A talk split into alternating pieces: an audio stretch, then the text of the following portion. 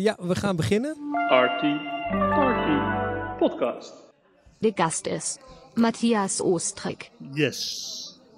Lieve mensen, lieve luisteraars. Welkom bij de eerste, allereerste aflevering van de Arti Farti Podcast. Nee, sluit uw ogen, druk uw neus, spits uw oren. We gaan van start. Het gaat beginnen. Nog eventjes over de naam. Of beginnen we gelijk met de discussie of doen we eerst de introductie? Wat wil je het liefste? Ik weet niet waar je het over hebt. Ja, die naam die kan echt niet. In de eerste, onze luisteraars horen nu ook een stem en ze denken echt van wie is dat? Nou ja, ik zal me even voorstellen. Ik ben Teun Castelein. Ik zit hier aan tafel met Selby Gildemacher en Matthias Oostrik. We zijn te gast bij Arti et Amicitiae. Ja, daar ga ik dus al mis. Dat is Latijns. Arti et Amicitiae. Amicitiae. En we doen een poging om een podcast te maken. En die noemen we Arti Farti. Ja, daar zijn de meningen nog over verdeeld. Dus ik denk ook gelijk dat dit een poll wordt. En dat we de gasten ook mee laten praten over of Arti Farti nou het allerbeste idee is. Maar je hebt twee soorten mensen. Je hebt mensen die gewoon dingen doen en roepen. En je hebt andere mensen die alleen maar zeggen, hey, ik weet het niet. Dus zolang er niet een andere of een betere naam is, is het gewoon Arti Farti, lijkt mij. Oké, ja, vind ik een goed idee. Heb jij al een betere naam? Matthias Oostrik? Nee, ik ben gewoon tegen. Oh ja, gewoon ja, tegen. Precies, die groep. Dan heb ik zeg maar 50 minuten om na te denken over een andere naam. Want ik vind het dus een heel kinderachtige naam. En ik ben wel bekend met kinderen. Die vinden dat wel leuk. Die beginnen al een beetje te grijnzen als je het woord scheet zegt. En dat zit er een beetje in. We zitten dus in de sociëteit en Arti. En als wij rondkijken dan hoor je zo nu en dan het gezellige geklots van biljartballen.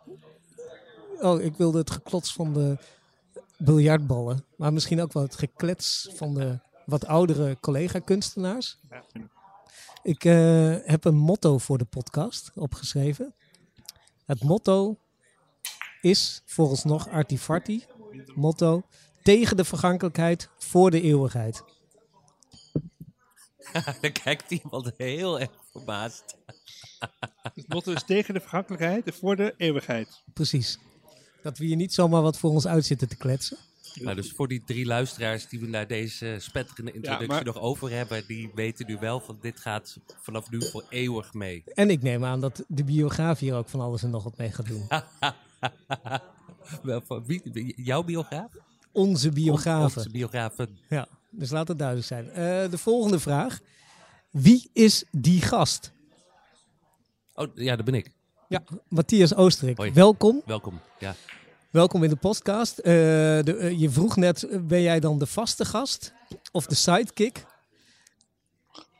Nou, laten we nog eventjes open. Ik stelde voor dat ik degene ben die jullie uitnodigt als niemand anders wil komen. Ja, dat lijkt dus dan, je bent er elke week tussen. Precies, nou, dat wij dan woensdagochtend eventjes teksten. Ken jij nog iemand, Teun?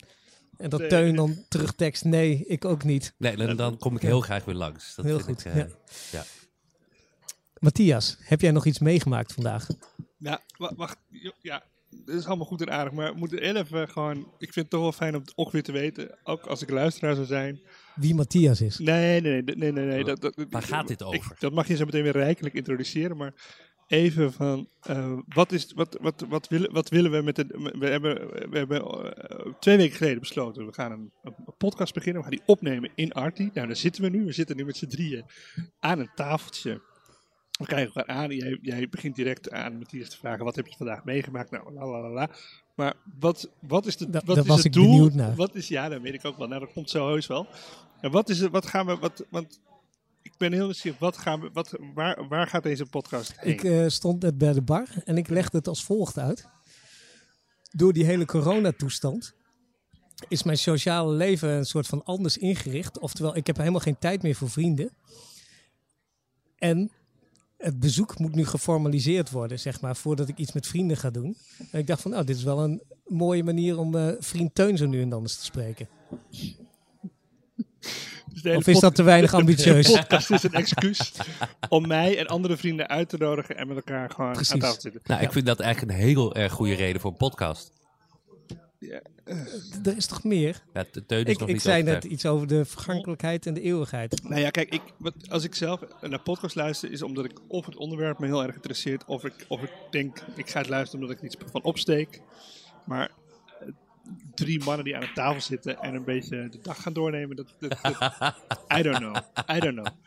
En misschien ben ik te streng, Maar ik dacht, ja, kijk, wat ik wel zie. Kijk, wij zijn, laten we eerlijk zijn, we zitten hier tussen wat oudere mannen, maar we zijn zelf ook al, worden ook wat ouder. We zijn gewoon vrij senior in ons kunstenaarschap. Nee, wat ook een kwaal is. Maar ja, laten we het onbestemde leeftijd noemen. Want anders voel ik me niet helemaal veilig. Onbestemd. Niet oud. Onbestemd. Nou, Matthias wil nog niet zeggen hoe oud hij is. Nee, maar dat hoor je wel aan zijn donkere, sonore stem. We zijn drie professionele makers. Ja. Die hebben best wat ervaring.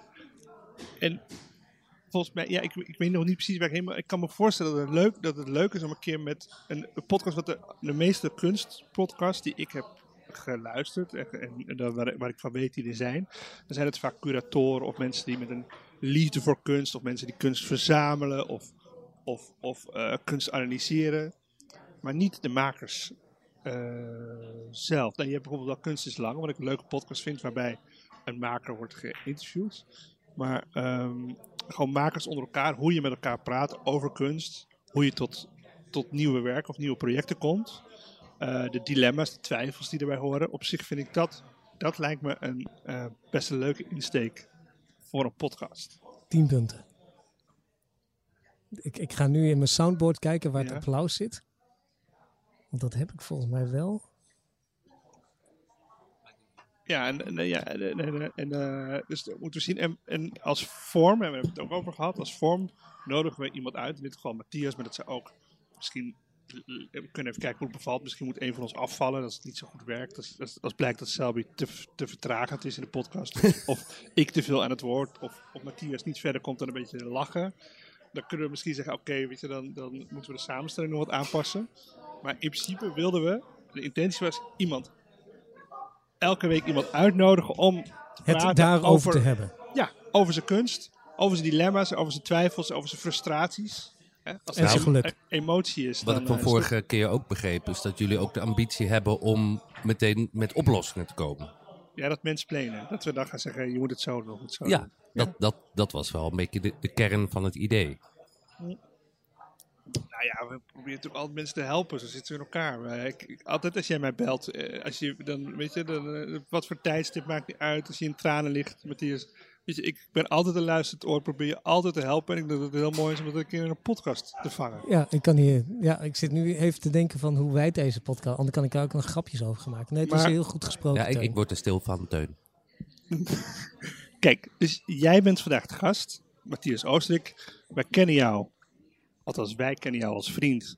Maar we kennen je ook vanwege je ruimtelijke installaties onder bruggen in Assen. Onder andere is er een groot werk van jou waarmee je de passanten meeneemt onder het voorheen toch wat eng plekje van Assen. En lichtinstallaties. Je bent een interactief... Ja, de kern is, ik ben een interactieve tunnelkunstenaar. Ja. En heel vaak als je dingen aan me uitlegt wat je aan het doen bent, begrijp ik er geen snars van. En het is niet alleen interactief onder tunnels, maar het is ook bijvoorbeeld, je hebt natuurlijk die bol die je hebt gemaakt, die dan reageert en vertraagt op de mensen die zich aan jouw mediakunst vergapen. Die worden ook allemaal opgeslagen. Het gaat allemaal over privacy die ruimhartig aan het schaden bent. Toch? Je hebt al die software en al die gegevens heb je nog. Ja, ik heb... Of hou jij als kunstenaar aan een slordige paar 100.000 video's van mijn publiek. Wel hele slechte kwaliteit. Maar, die heb je allemaal. Heb je dat publiek ook geanalyseerd? Ja, ik ben daar nu druk mee bezig. Dus je kan ook een mening vormen over je publiek? Ik persoonlijk? Nee, ik laat mijn computers meningen vormen over het publiek. Ik heb zelf geen mening over het publiek. Nou, goed gekleed, slecht gekleed. Slecht gekleed wit publiek. 55 plus. Ja, nou... Nee, ook wel jong. Maar wel, nou ja... In Frankrijk waren ze erg goed gekleed. Maar ook vrij wit, ja. Het ligt misschien ook aan Frankrijk dan. Maar Selby, voor mij, we hebben Matthias een huiswerk gegeven. En het huiswerk was, breng een dilemma of vertel waar je mee bezig bent en waar je tegenaan loopt. En wellicht Het is natuurlijk altijd leuk om te horen waar je momenteel mee zit. Zit je ergens mee? Of zit je ergens mee? Ik had wel een vraag bedacht in de aanloop hier naartoe. En dat is eigenlijk weer, sluit heel mooi aan de vraag die Selby mij net stelde. Van, heb je vandaag nog wat meegemaakt? Want ik ben in Leiden bezig met de laatste hand aan een installatie op een tentoonstelling. De naam van de tentoonstelling is Imagine Intuition. Stel je voor, intuïtie. Dat is beside the point. Daar ga ik straks nog wel reclame voor maken. Maar wat ik me nou afvroeg. Hoe maak je in godsnaam een werk af?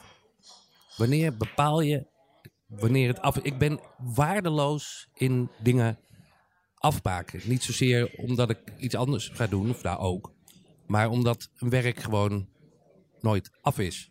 Ik heb altijd wel een idee van, het kan nog beter.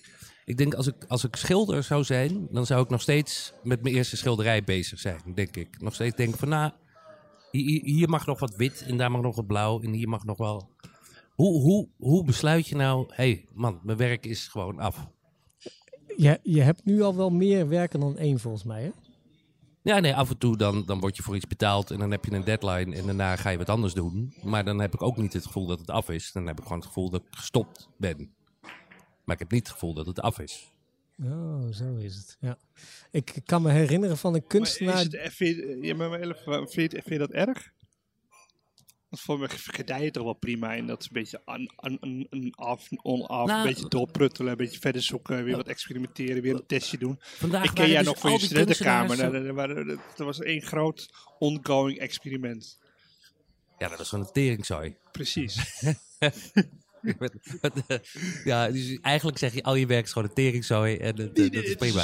Het is een soort... En een beetje, als je het vergelijkt met een vulkaan, dat je denkt van wanneer gaat die uitbarsten, dat pruttelt zo een beetje en af en toe komt er wat lava en wat lichtkunst komt er dan uitzetten en dat pruttelt dan weer verder. En dat is een soort, net als de soep die heel lang staat te borrelen, hij wordt misschien wel steeds lekkerder op een gegeven moment is die misschien overgekookt. Maar zo pruttel je toch gewoon een beetje voort. Maar dat valt mij gedijen er juist heel goed in. Of zeg je nu van, nee, ik vind het toch belangrijk dat het een koppere staart heeft? Nou, nee, dat helemaal niet. Maar ik zou zo graag zelf af en toe ergens wat makkelijker een punt achter zetten. Achter je relatie misschien. Wat ga je nou over mijn vrouw beginnen? Precies, dat proberen we nou de hele tijd te vermijden als de pest. Maar goed, dat mag. We gaan het straks nog over jouw vrouw hebben, Selby. Maar... Sorry, je zei dat je wat makkelijker een punt achter zetten. Vandaag zag ik alle andere kunstenaars van de expositie, die zijn dan klaar. En die gaan dan met z'n allen lekker netwerken en conferenties houden en heel lang naar elkaar luisteren. Nou ben ik daar al niet heel erg goed in. Maar nee, na het eerste... Je praat liever. Nee, ik ben liever met iets bezig of zo. Ik luister ook heel graag, maar dan wil ik wel iets doen. Dus in een zaal zitten en ergens naar luisteren, dat kan ik niet zo goed. Maar... En aan de tentoonstelling is ook een conferentie verbonden, waar mensen dan kunstenaars gaan uitleggen over hun kunst? Nee, gelukkig niet. Het is iets breder dan dat. Dus het thema van die hele tentoonstelling is intuïtie. En daar is nu een conferentie omheen waarbij wetenschappers en kunstenaars samen worden gebracht om verder na te denken over intuïtie, maar de details weet ik dus niet, want ik ben weer teruggelopen naar mijn kunstwerk om dat kunstwerk af te maken, wat me niet lukt. En zeg maar op intuïtie, dus het kunstwerk af laten zijn, dat lukt niet? Nou, mijn intuïtie zegt het is nog niet af. Oh ja. Misschien heb ik gewoon waardeloze intuïtie. Precies, dat zou dan wel... maar vind je dit echt erg? Want hoe vervelend vind je het echt? Nou, ik denk ook wel eens... We hebben je gevraagd om een serieus zwaarwegend dilemma hierin te brengen. Je denkt, ik zou wel fijn vinden... Je zegt net dat het gaat over makers onderling. We hebben het nooit over zwaarwegende thema's. We hebben het altijd over dit soort triviale dingetjes. Dus dan gaan we die niet opeens doen. Ik heb je dit nog nooit horen zeggen. Ik heb je nog nooit horen zeggen... Oh, ik weet eigenlijk niet zo goed wanneer het af is. Ja, maar hij moet hier ook... Er zitten hier twee kunstenaren aan tafel. Ja. Ik neem het nu even voor Matthias op. En hij denkt, het moet ook wel een beetje een interessante vraag zijn. Of zoiets, iets kunstig. Het is wel een soort van kunstige vraag. Je zei twee kunstenaars. Wie Wie niet? Wie van de drie is geen kunstenaar? Nee, twee. Jij zit bij twee kunstenaars. Oh, ik zit bij twee kunstenaars. Er is niet nog een imaginaire... Nee, dan is het weer duidelijk. Nee, ik zat me af te vragen wie dan de derde... De niet-kunstenaar. Dat zou ook leuk zijn. Dat is wel voor een spannende podcast. Is dat wie is geen kunstenaar? Dat we die quiz doen.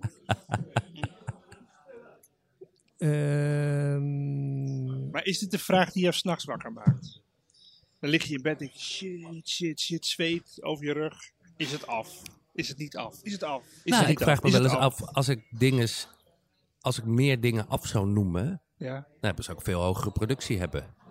Of dan zou ik misschien veel meer kunnen maken. Je traagheid die je in de weg zit. Ja, ik maak 1 werk per 2 jaar of zo. Ja. Terwijl dan zie je dan mensen die hangen in 1 maand een hele hal vol met 2000 foto's. Dan denk ik, wow. Zijn het niet allemaal verschillende versies van hetzelfde werk? Ja, nee, ik zou makkelijk 200 versies van 1 werk kunnen maken. Maar ja, die ben ik allemaal weer kwijt. Want ik ben bezig het af te maken.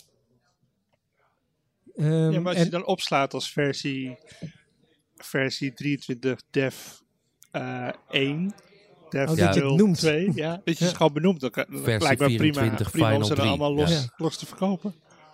Nou ja. Nu echt. Final 3 nu echt. Ja, precies. Final 3 nu echt printen. Oké, maar gaan jullie nog even samen praten over de toekomst van jullie podcast. Dan ga ik nog een hele diepe, kunstzinnige vraag verzinnen. Ga hier nog wel eventjes over door. Want het gaat volgens mij niet over de kunst. Maar er schuilt ook een soort van jaloezie in de opgeruimdheid van je collega-kunstenaars. Die dus 2 dagen voor de opening dus eigenlijk al klaar zijn. En nu gewoon een beetje gaan relaxed in Leiden of Delft. Of waar is het? Ja, Leiden.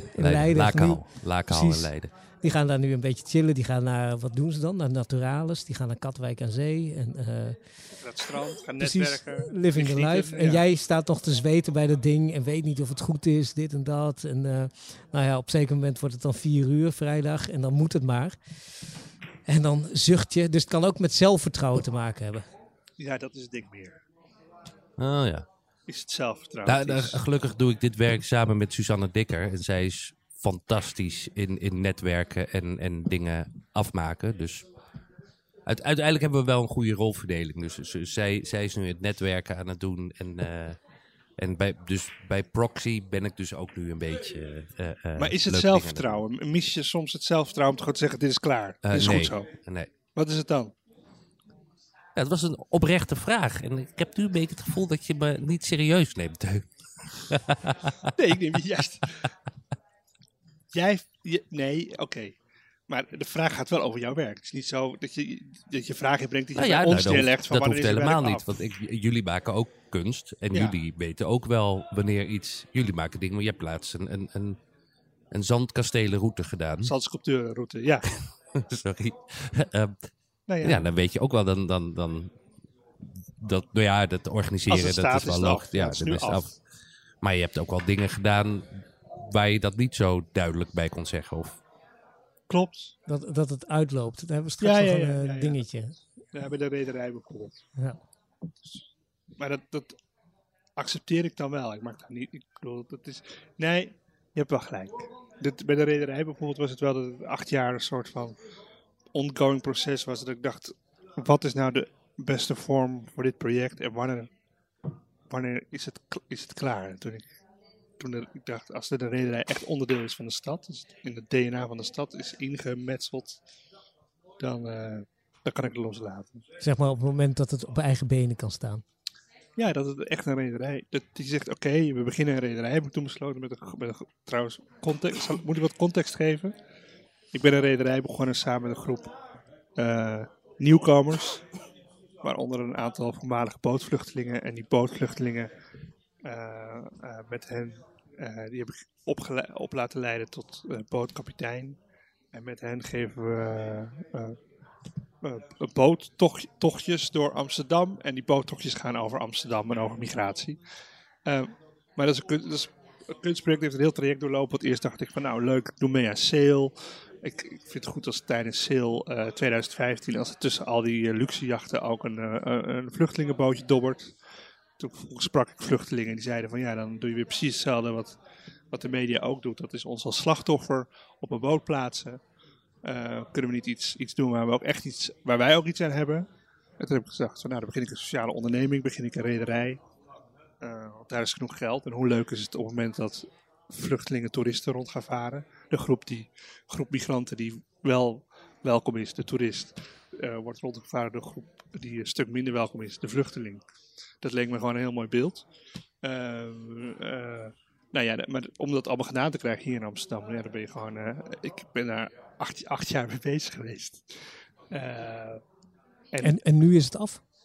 Ja, ik heb het nu ook overgedragen. Er is nu een nieuwe directeur, Carl Gies.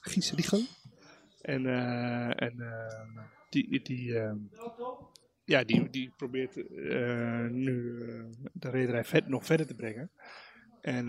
Maar de blauwdruk en de basis is afdoende dat ik weet... Oké, de koers is zeg maar al wel bepaald. En dat kan dus iemand nu overnemen. En dat gebeurt.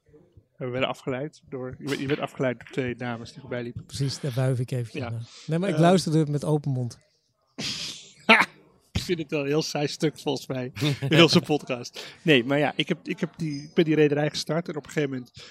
dat was een heel open proces met allemaal twijfels. Ik weet op een gegeven moment dat ik een feestje had bij de opening. En dat ik op een gegeven moment de boot terugvoer met allemaal kratten bier. En dacht ik... En ik was zelf ook een beetje aangeschoten. Dat ik dacht van... Is dit nou wat het moet zijn? Dat ik ook... Dat het feit dat er geen vluchtelingen meer op de boot zaten, voelde ik me heel ongemakkelijk bij. Want zij waren een soort... Zij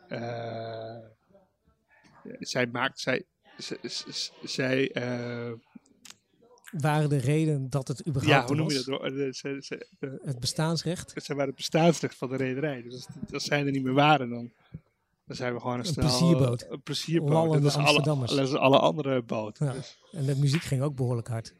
Ja, daar was jij bij. Ja. Alright, jongens. Dit is een heel lang verhaal. En daarmee hebben we de zaak nog niet helemaal afgetikt van wanneer de dingen af zijn. En ja, soms kan het heel wij kunnen dus eventjes mansplainen voor van Matthias. Ties voor Intimi. Of wie noemen jou allemaal Ties? Ja, mijn vrienden. Suzanne noemt jou ook Ties? Nee. Oh. Nee, het wisselt een beetje, maar voel me vrij me Ties te noemen. Oh ja. Wanneer het af is, dus Teun vindt het eigenlijk een beetje een kinderachtige vraag, want dat is sowieso wel een soort van af.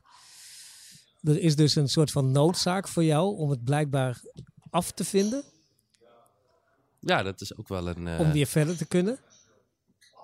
Om het achter je te laten. Bij mezelf is het gewoon tentoonstelling of er zijn altijd deadlines.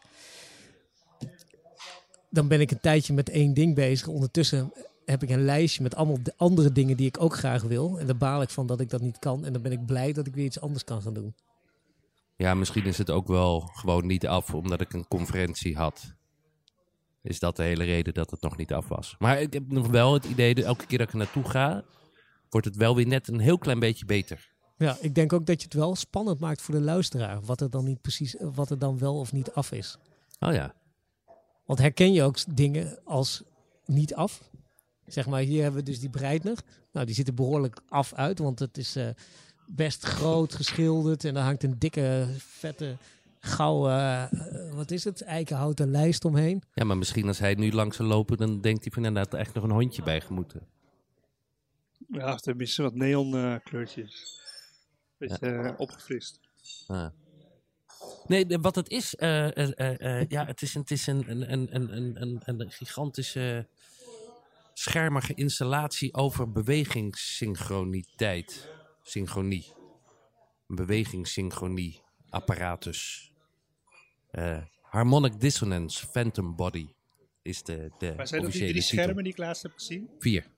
4 schermen naast elkaar en dan... Iets dichter bij de microfoon. Ja, nee, ik heb de installatie laatst gezien. Dan heb je 4 schermen naast elkaar, daar kun je voor staan. Ja, maar toen was hij niet af.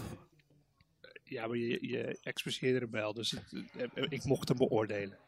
Dus voor mij was hij op dat moment af. En dus... samenvattend, de kijker die bepaalt of het af is. Vond je hem af, eigenlijk? Vond je hem wel af? Ja, in de microfoon praten, sorry, excuus. Dat heb ik inderdaad wel bij jou, dat alles een soort onderzoek en een soort vrijblijvendheid heeft. Dus ik kon ervoor staan en dan zag ik licht op een scherm en dan zag ik mijn silhouet op het scherm met een soort zwermen aan kleurtjes die om me heen, een soort aura's die om me heen zaten op het scherm. Nou, hij was heel lief, was hij. Hij was verschrikkelijk lief. Het was heel naar, vond ik het. Daarom vond ik hem niet af. Hij was heel lief.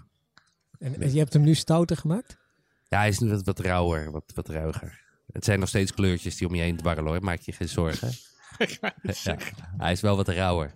En waar ik wel heel trots op ben, is dat hij wordt echt blij op het moment dat mensen synchroniteit gaan vertonen. Of dat mensen...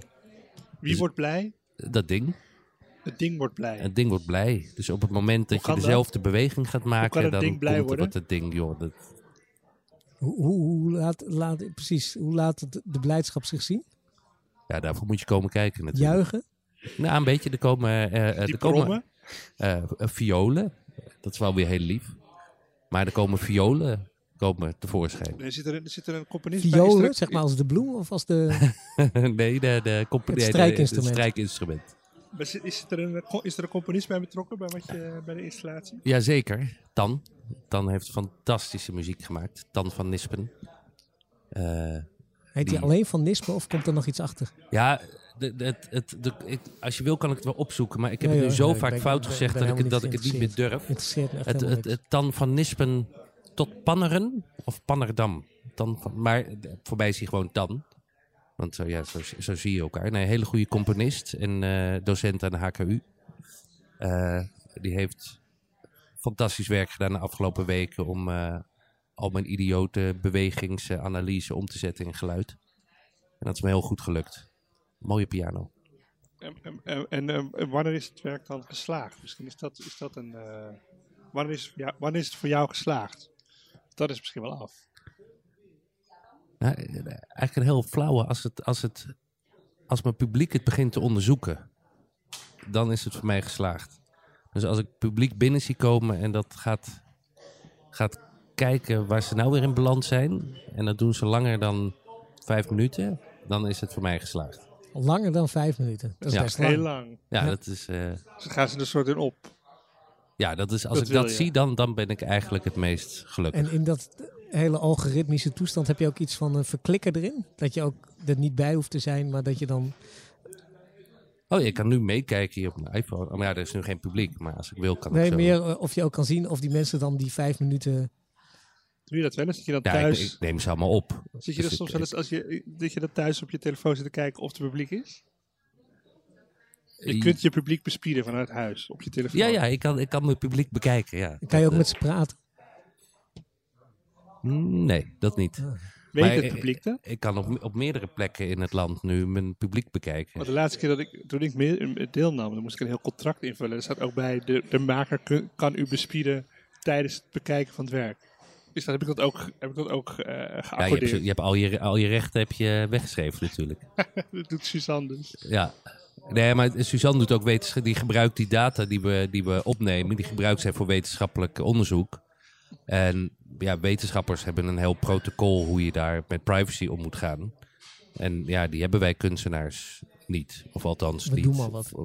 We doen maar wat. Bovendien hebben we er ook geen tijd voor. En bovendien zou het ook lastig zijn. Dan vind jij het werk af. Maar dan is de hele waiver nog niet... Maar even, ik zat wel te denken... Selby, we moeten op zich wel even iets doorvragen over dat wetenschappelijk. Want als je luisteraar bent, dan denk je nu van... wetenschap, interessant. Ja, we hebben het al een beetje over Suzanne Dikker. Suzanne Dikker. Ja, goede netwerken horen, denk ik. Ja. Maar wetenschap. Wat is de wetenschappelijke kant dan van je werk? Nou ja, Suzanne is neurowetenschapper. Ze werkt onder andere aan de NYU, New York University. En daar doet ze al jarenlang onderzoek naar hyperscanning. Dus dat is het uitlezen van bijvoorbeeld hersengolven op meerdere mensen tegelijkertijd. Daar hebben we in het verleden ook installaties mee gemaakt. Maar dat hebben we nu vertaald naar het onderzoek van Niet meerdere hersengolven van meerdere mensen, maar beweging van meerdere mensen tegelijkertijd. Dus daar... Ik onderbreek even. Ik las laatst, vond ik zo waanzinnig, stond in de Volkskrant een onderzoek waaruit blijkt dat marathonlopers hetzelfde gedrag hebben als water. Dus de manier waarop marathonlopers rennen en groepjes vormen en weer los en weer in elkaar versmelten en weer... Dat heeft dezelfde basisstructuur als water. Of als sperma. Of als andere vloei. Een soort van zwermachtig. Wel vloeibaar. Ja, wel vloeibaar. Niet vogelzwermachtig. Ja. Ik had daarna een droom over... Ik weet ook die nacht dat ik een droom over allemaal naakte, dikke mannetjes die door straten renden. Als een soort... Sperma. Oké, ja, maar sorry. Ja, nee, ik heb nu hele mooie beelden in mijn hoofd. Dat vergelijkbare analyse, maar dan op publiek, op kunstpubliek. Ik begrijp het nog niet echt goed, wat het onderzoek dan is. Want dan, ik stel mij dus voor van, er is iemand gefilmd. En die beweegt zijn armen in een soort van vliegachtige beweging. En dan ga ik daarvoor staan. En dan beweeg ik ook mijn handen in een vliegachtige beweging. En dan word ik beloond. Dit is nu hoe ik het begrijp van... Nou, dat is een manier waarop het zou kunnen werken, ja. Nou, visueel kan ik me daar nog wat bij voorstellen. Maar onderzoektechnisch begrijp ik dat niet. Van wat wordt er dan onderzocht? Ja, daar moet je kan je toch beter bij Suzanne bij zijn. Maar ze bijvoorbeeld aan de VU werkt ze nu met... meer socioloog, psychologische wetenschappen. Moeten we Suzanne even bellen anders? Ja, hier hebben we echt Suzanne voor nodig. Maar er zitten enorm interessante kanten aan. Bijvoorbeeld het bekijken van een psychiater en zijn patiënt in een sessie. Hallo? Hallo. Ja, hallo. Wat is hier aan de hand? Ja, je bent nu in de nieuwe podcast van Teun en Selby over kunst voor en door makers. Voor- en doormakers, oké. En tot een half uur geleden wist ik ook niet dat we vanavond de podcast zouden opnemen. Hey, maar ik loop wel nu op dit moment samen met Suzanne. Dit is heel ongezellig. Ja. En we zijn op weg naar het station. Dus kom maar even op, snel met de vraag. Ja, nou stellen jullie de vraag nog eens. Wat wordt er onderzocht? Wat wordt er eigenlijk precies onderzocht door de wetenschapper? Wat door de wetenschapper wordt onderzocht, of het doel... is om algoritmes te vinden die we kunnen gebruiken om mensen feedback te geven waarin ze op intuïtieve manier kunnen leren om connecties met elkaar te leggen. Via schermen of echte interactie of wat dan ook. En allereerst moeten we dan proberen te achterhalen wat de relatie is tussen bijvoorbeeld hoe je samen beweegt en het gevoel van verbintenis met elkaar. En hoe belangrijk het is dat je daarbij het lichaam of van iemand in het echt tegenover je ziet. Of dat je dat ook kunt bereiken via digitale middelen. En wat voor soort verrijking of feedback je kunt geven... om dat te verbeteren uiteindelijk, eventueel. Of juist niet. Ja. Zoiets? Precies. Ja, lekker kort en duidelijk. Oké. Ja, er roept nog wel wat vragen fijn. Op. Ja. Maar ik zie wel weer twee hele vragende ogen. Maar ja, ik ga kijken of ik de vervolgvragen kan beantwoorden. Ja, wat betekent het om op dezelfde golflengte met een ander te zitten? Is die subjectieve ervaring meetbaar? Met objectieve middelen. Dat is de ondertitel. Dus is het subjectieve meetbaar met objectieve middelen? Zoiets, ja. Nou, bedankt voor deze hulplijn. Ja, reis, ik ben er nog niet uit. Ik heb nog één vraag. Suzanne, wanneer is een onderzoek af? Nou, nooit natuurlijk. Nooit. Ja. Zeg maar, Matthias die stelde namelijk ons de vraag. Die had een probleem dat ze kunst... eigenlijk nooit af is. En hij weet dus niet wanneer het kunstwerk af is. Ook nooit. Als het geld op is. Oh nee, maar het is al op, geloof ik, hè? Dus dat is... Dus een onderzoek is niet klaar als de funding ophoudt? Het onderzoek zelf, nee, maar de vraag blijft natuurlijk bestaan. Want het is een, ik bedoel, de zoektocht naar het verbeteren van menselijke verbinding. En die blijft toch altijd bestaan. Dus hoe bouwen we connecties, ja, precies. Dus met anderen? Eigenlijk is de vraag en het onderzoek zijn twee verschillende dingen. Nee, ik denk dat de vraag voor allebei staat. Voor het, zowel het wetenschappelijk als het artistieke onderzoek. En ik denk dat we soms dat allemaal helemaal door elkaar loopt. En soms is wat we maken ook een totale kakofonie op alle gebieden. En soms komt het dan plotseling wel weer heel erg bij elkaar. Precies. Dank je, Suus. Oké. Groetjes aan Suus. Ja, groetjes. Wat jij nog iets toe te voegen eigenlijk aan de betekenis van het werk? Het blijft altijd de vraag of jij die technologie nodig hebt. Omdat... we hebben dus... Suzanne's vraag is, hebben we de technologie nodig om het waar te nemen? Matthias, wat is jouw antwoord daar eigenlijk op? Nee. Nee. Maar hebben we hem... we doen nodig, het toch, want het is wel heel leuk. Kan hij helpen? Nee, er is een fantastische uitspraak van een beetje van het fantastische kunstwerk wat je nu maakt met al je computers. Ja. Die is ooit eerder gemaakt, lang geleden, maar dan zonder computers. Oh. Dat. Ja. En geldt dit ook voor onderzoek? Oké, hey, ik hoor jullie niet goed. Goeie reis. Doei. Dankjewel, Suzanne. Dus. Wel, als het een podcast voor makers, doormakers wordt, of dat is dan een van mijn... Ja. Ja, het is ook wel zo dat makers wel heel erg veel roddelen over elkaar natuurlijk. Ja. Dus dat is eigenlijk... Ik vind het eigenlijk wel een goeie, dat er toch wel een roddelrubriek. En vooral een beetje over... Dat is ook heel Nederlands om dan wel de grote kunstenaars te nemen. Dus Daan Roosegaarde, daar kan je heel goed over roddelen. Ja, maar dat vind ik geen grote kunstenaar. Dat vind ik een hele kleine kunstenaar.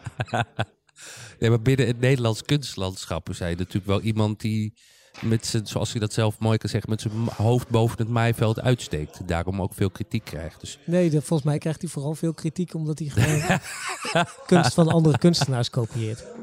Oh ja. Dat is zeg maar wel de kern. Ja. Het is niet zozeer van dat hij Tesla rijdt en dit en dat. Ja, maar hij doet het wel vervolgens dan beter dan die andere kunstenaars. Dat wel. Hij weet het wel beter in de markt te zetten. Ja. Ja. Er is ook wat voor te zeggen. Ja. Om dingen goed in de markt te zetten. Precies. Dus maar dan is hij een betere in de markt zetter. Maar om hem dan direct een betere kunstenaar te noemen, dat vind ik dan weer een kleinere kunstenaar. Ja. Oh ja, ik heb hier nog een vraag. Maar dit gaat ook over de sponsor. Een raadsel wat wellicht tot een nieuwe sponsor leidt. Of een conversational starter. Iets waar onze gast iets over te zeggen kan hebben. De vraag. Wat verbindt kunst en maatschappij? En dan valt er een doodse stilte. Je vraagt hem aan Matthias. Hè? Aan Matthias, ja. Je keek naar Teun. Ja, Teun mag ook maatschappij. Ja. God. Wat verbindt kunst en maatschappij? God. Ik kreeg het antwoord via Instagram. Oh, je hebt al een antwoord. Vincent van Gogh's Sterrenhemel uitgevoerd in Lego. Ik kreeg namelijk een reclame dat Vincent van Gogh's sterren, dat ik die kon kopen. Vincent van Gogh's Sterrenhemel in Lego. En daar stond dan bij als ondertitel: dit verbindt kunst en maatschappij. Ik dacht van, nou, dat is 10 punten. Hebben we die ook weer getackeld. Dit verbindt... Dat is ook wel wat eenvoudiger dan God. Ja, nee, ik vind wel dat Lego de laatste het heel slim doet. Ze verzinnen de ene naar de andere manier om nog veel meer Lego te verkopen. Ik ben er zelf ook ingestonken. Als ik kijk, mijn kinderen die spelen van pure ellende niet meer met de Lego. Omdat er zoveel is dat ze gewoon niet weten wat ze er maar aan moeten. Komt het wel af? En jij bent erin gestonken in die zin dat jij het dan voor jezelf hebt gekocht? Nee, ja, dat ik dan nog meer Lego voor die kinderen koop. Terwijl ze al meer Lego hebben dan ik ooit heb gehad. Want ze hebben namelijk mijn Lego. Komen jouw Lego-bouwwerken wel af? Ja, we hebben net de X-Tower af. Die dan zo naar buiten gaat en weer naar binnen. Een driedimensionaal object. Nee, die is niet af trouwens. Eetbare Lego.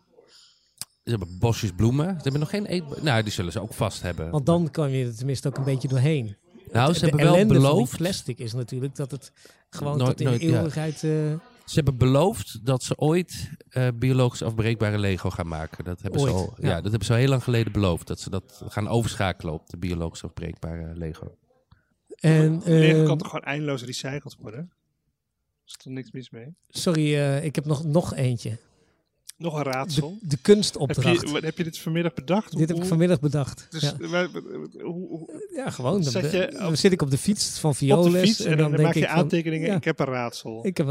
Hoe verbindt kunst en maatschappij? Nee, werd mij gegeven. Het is een gevonden... Het daalde in op je, zeg maar. Nee, ik ging door mijn Instagram feed. Ja. En op een zeker moment krijg ik een reclame. En die stelde die vraag. Hoe verbind je kunst aan maatschappij? Nou, zij stelden van de Starry Night, zeg maar de sterrenhemel van Vincent van Gogh, uitgevoerd in Lego. Ja. Dat verbindt kunst en maatschappij. Dat stond eronder? Dat stond eronder. Ah, en dat zijn natuurlijk punten waar jouw Instagram op de algoritmes vinden jou. Precies. En die denken van hij is geïnteresseerd in de maatschappij, is geïnteresseerd in de kunst. Ja. Die moeten we hebben. Deze commercial moet erin. Maar wat is er dan maatschappij aan? Ik denk dat omdat iedereen legoot. Dat is iedereen gewoon voor jong en oud. Het staat toch ook van 8 tot 88 op die doos?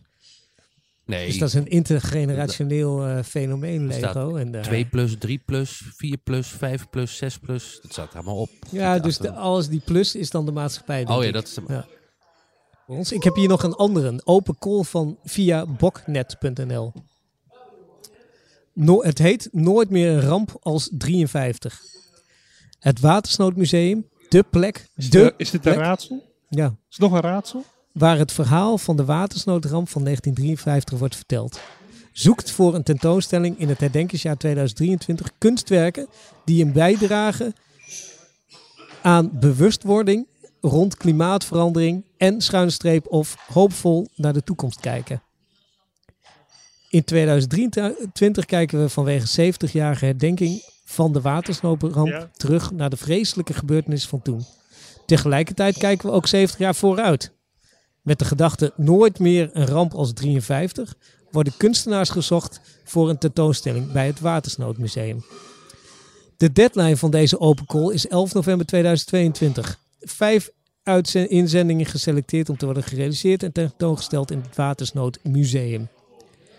Is er een watersnoodmuseum? Blijkbaar. Waar? Ik vermoed in Zeeland. Of zouden ze de hoogste plek van Nederland hebben gekozen? Ja. Vaalsberg. Op een terp in... Pietersberg, ja.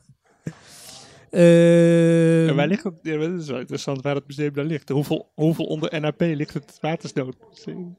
Maar zij vragen dus... dat vond ik interessant. Een kunstwerk die bijdraagt aan bewustwording rondom klimaatverandering en of hoopvol naar de toekomst kijken. Ja. Ja, leuk onderwerp. Ja, een kunstwerk dat hoopvol naar de toekomst kijkt. Oh, hoopvol. En of over klimaatverandering. Maar moeten we dat nu gaan bedenken samen? Ja, dat dacht ik nu even snel. Dat is wel leuk. Want Matthias die is nu aan het bellen. Ik denk aan een verrekijker. Waar je dus ver de toekomst in kan kijken. Bij voorkeur 70 jaar. En moet het per se hoopvol zijn? Of kan het ook en of stond er, hè?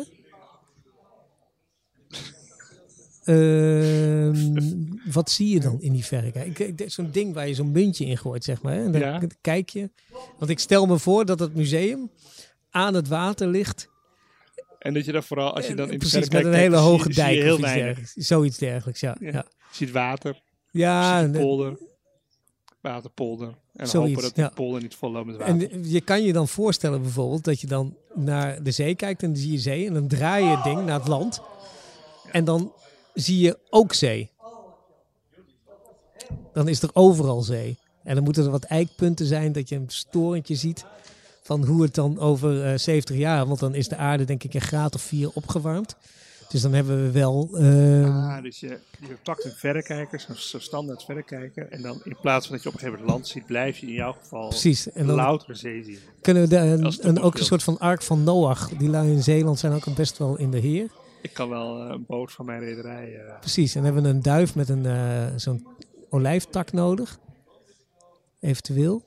Want toen Noach, toen die duif aankwam...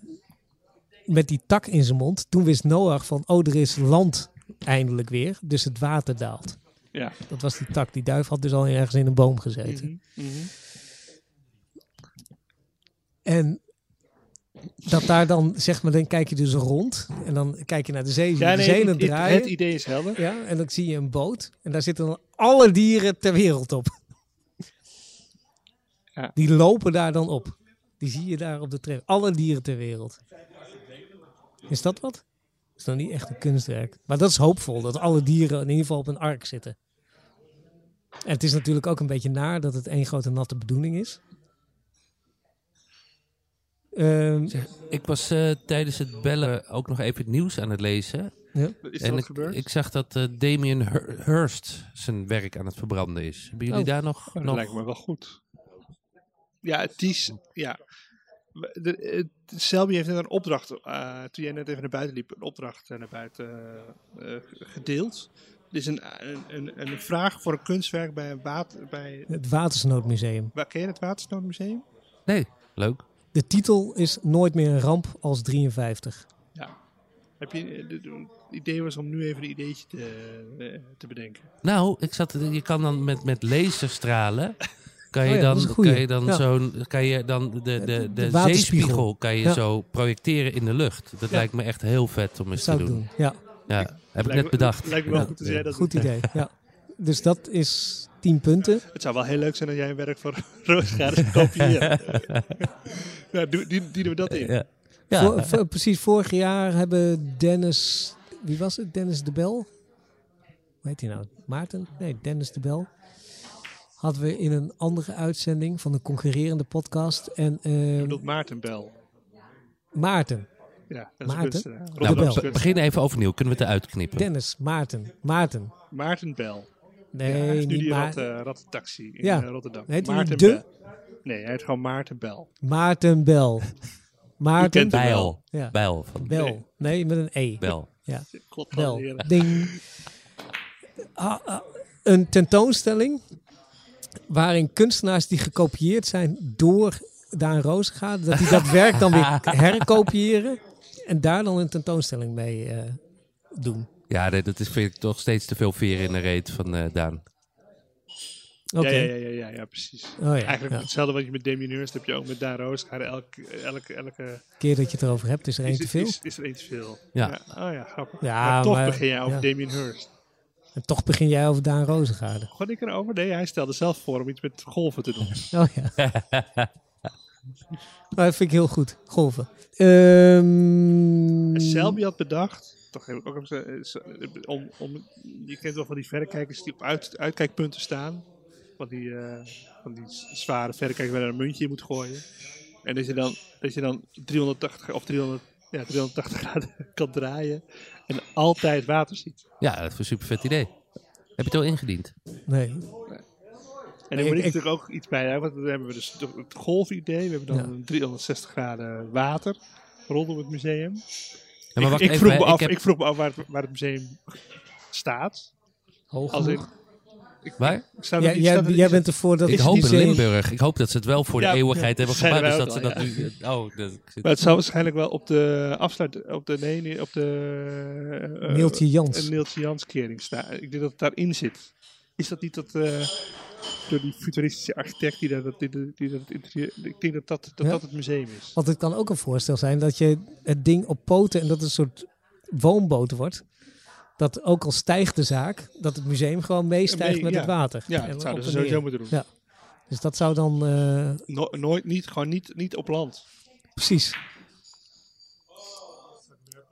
Het honorarium bedraagt dus 2.395 per kunstenaar. Het mag €1.000 kosten. Dat is wel goed om dat te weten. Ja. €1.000 kosten en het moet dus aangehaald dat dit echt nooit meer. Dit willen we gewoon niet meer. Dit willen we niet. En er komt een enorm statement van hoeveel kunstenaars? 5.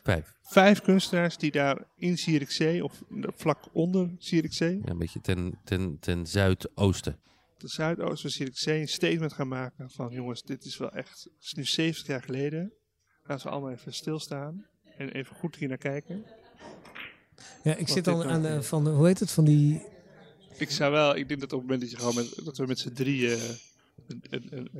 een geultje maken in een dijk, dat die hele polder inclusief museum onder water loopt, dat kan wel voor dat budget. Ja, dat kunnen we wel doen. Even flink graven, maar ja. Of gaten maken in de dijf waar wij dan onze vinger in steken. Ja, met z'n drieën. Ja. Of ombeurten. Precies, ombeurten. En als dan, even kijken, jij kost €500 per dag. Hoeveel kost jij per dag? 864. 864 en ik kost 102 per uur en dan doen we 8 uur. Dus ik kost een... Ik ben echt de goedkoopste. Dat is 800 plus 500 is 1300. Plus nog eens €864. 2100, dus dan kunnen wij... We kunnen de week droog houden. Nee, we hebben 2395 verdienen we. Dus dat is geen week. Nee, 2 dagen hoogstens. Ja, dat is echt anderhalf dag. Ja. Even wat korting. Oh, ik dacht dat we elkaar af zouden wisselen. Ja, ja.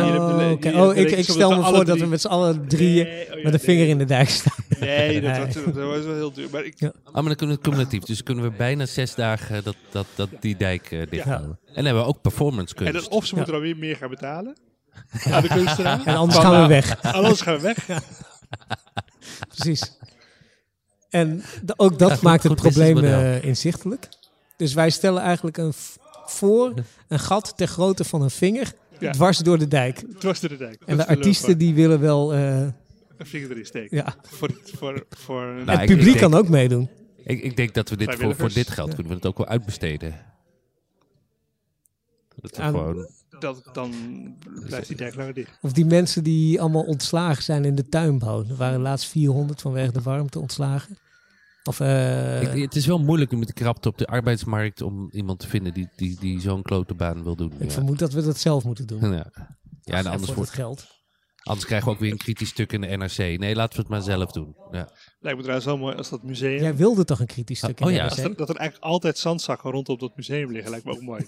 Inderdaad, ja. Dit nooit meer, maar ondertussen wel altijd een soort van... Ik weet het niet zeker, maar wij zitten in ieder geval droog. Ja, precies. Ja. Of op het terp van zandzakken. Ja. Weet je, ik ben eigenlijk heel benieuwd naar de architectuur van dat watersnoodmuseum. Of dat je bij toegang ook een zandzak kan doneren. Zoiets dergelijks. Dat je je persoonlijke zandzak hebt. Dus je gaat er naar binnen.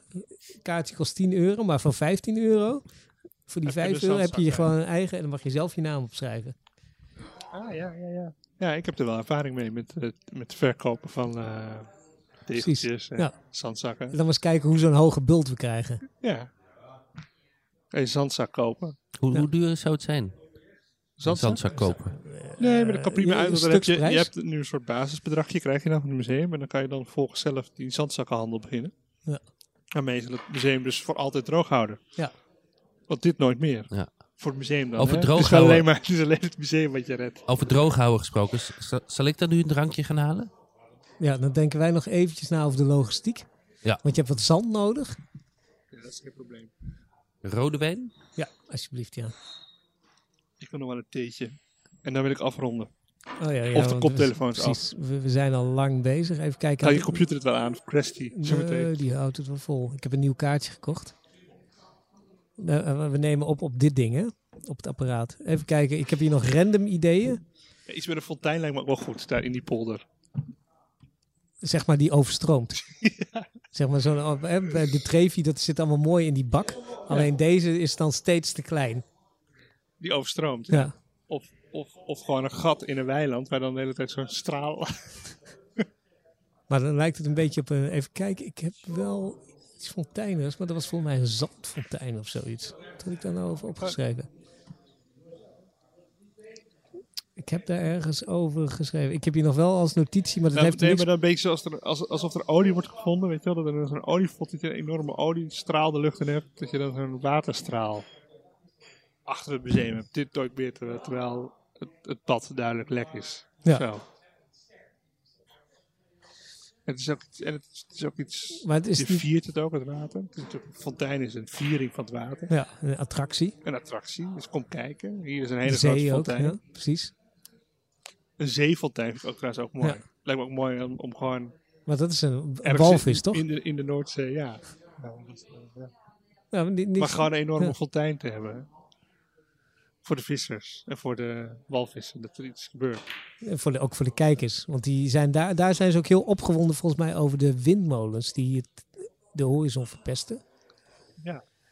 Maar dan misschien moet je het combineren. Dat er aan een windmolen ook een fontein gekoppeld wordt. Dat hoeft niet elke dag, maar af en toe. Gewoon als in herinnering voor de watersnoodmuseum. Maar 70 jaar geleden dat we 70 fonteinen naast elkaar hebben. Ja. Voor elk jaar één. Ja, het moet ook 70 jaar weer. Tegelijkertijd kijken we ook 70 jaar vooruit. En daar zitten dus meer die klimaatverandering dingen. Ik denk wel dat ze dat ook willen. Het is niet alleen nostalgisch terugkijken. Maar een fontein, weet je nog de fonteinen van Koert? Ja. Van Mensvoort, die had de dollarprijs uitgevoerd in fonteinen. Yes. Dankjewel, Matthias. Het was die yen, de euro en de dollar. Precies. Dat stond de yes. En dan kon de waarde van de munt was de bepaalde de hoogte van de fontein. Ik wil graag een muntheetje. Wat is dit? Earl Grey. Staat daar een doos? Ja, gaan jullie maar even doorbabbelen. Deze eindloze podcast. Wie gaat deze podcast eigenlijk editen? Volgens mij begon het met een M en eindigt op Attias. Ah, shit. Dus jullie special guest mag ook nog special. Het harde werk. En wij kunnen hier gewoon een beetje achterover leunen. Grapjes bedenken. We hebben nog ik heb nog tips. 3 podcasts in één keer, toch? Dit zijn 3 afleveringen.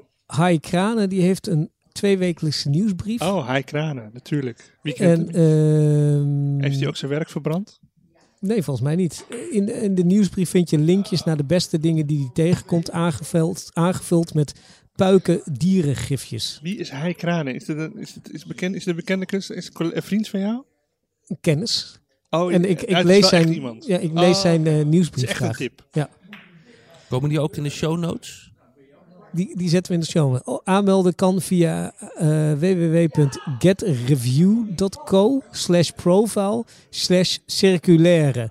AIRERE. Dus, hij is hier heel, heel blij mee.